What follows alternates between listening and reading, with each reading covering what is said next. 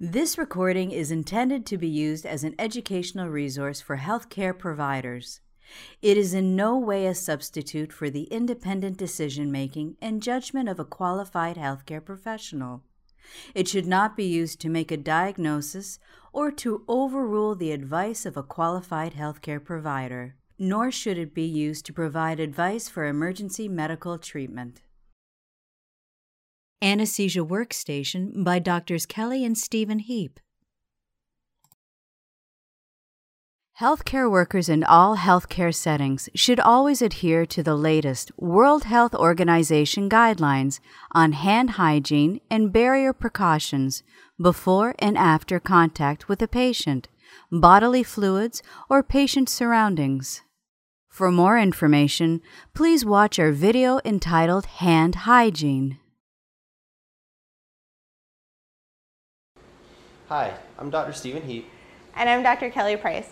Today, this video will describe the recommended setup for your anesthesia workstation prior to intubation or induction of general anesthesia of a child. Introduction Today we'll be using the mnemonic SOAP-M, S-O-A-P-M. S standing for suction, O for oxygen, A for airway, P for pharmacy, and M for machine. These are all essential components to your anesthesia workstation setup and should be checked and verified immediately prior to intubation or induction of general anesthesia. Suction Suction is an essential piece of equipment that must be immediately available. Aspiration is always a major concern and the ability to manage secretions is key in successful airway management. Vacuum source must be located and verified to be functional. Tubing connected to the source should be inspected for obvious defects, leaks, obstructions, or kinks. Tubing must be of sufficient length to reach the patient with enough slack to manipulate freely.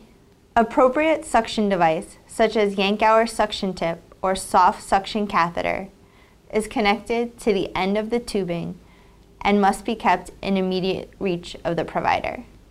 Manual verification of functioning suction should always be performed. Oxygen Immediate availability of oxygen is critical in preparing for intubation and induction of general anesthesia. Oxygen is supplied to the anesthesia machine by a central source. Functioning of the central source can be assessed by reading the pipeline oxygen pressure display on the anesthesia machine.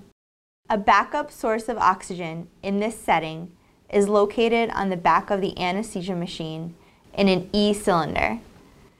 This should be opened briefly to verify sufficient oxygen pressure in the backup tank oxygen E-cylinder pressures should be at least 1000 psi, indicating the cylinder is at least half full. No matter what setting you're practicing in, oxygen supply must be identified and checked for sufficient amount.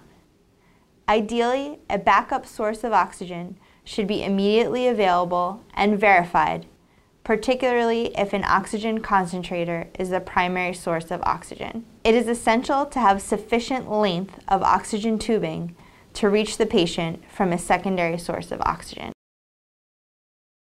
Airway Airway equipment, including non-invasive ventilation equipment, laryngoscopes, endotracheal tubes, laryngeal mask airways, and other backup airway devices must be checked immediately prior to intubation and induction of general anesthesia. Ambu bag or Mapleson circuit must be available and inspected for proper function.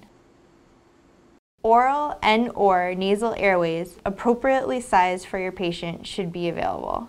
Oral and nasal airway size can be approximated by comparing the device to the length between the patient's mouth or nose and the angle of the jaw. Laryngoscopes must be checked to ensure proper functioning of light source. A blade one size smaller and one size larger should also be available. An endotracheal tube of the appropriate size must be available and inspected for defects and functioning of the cuff.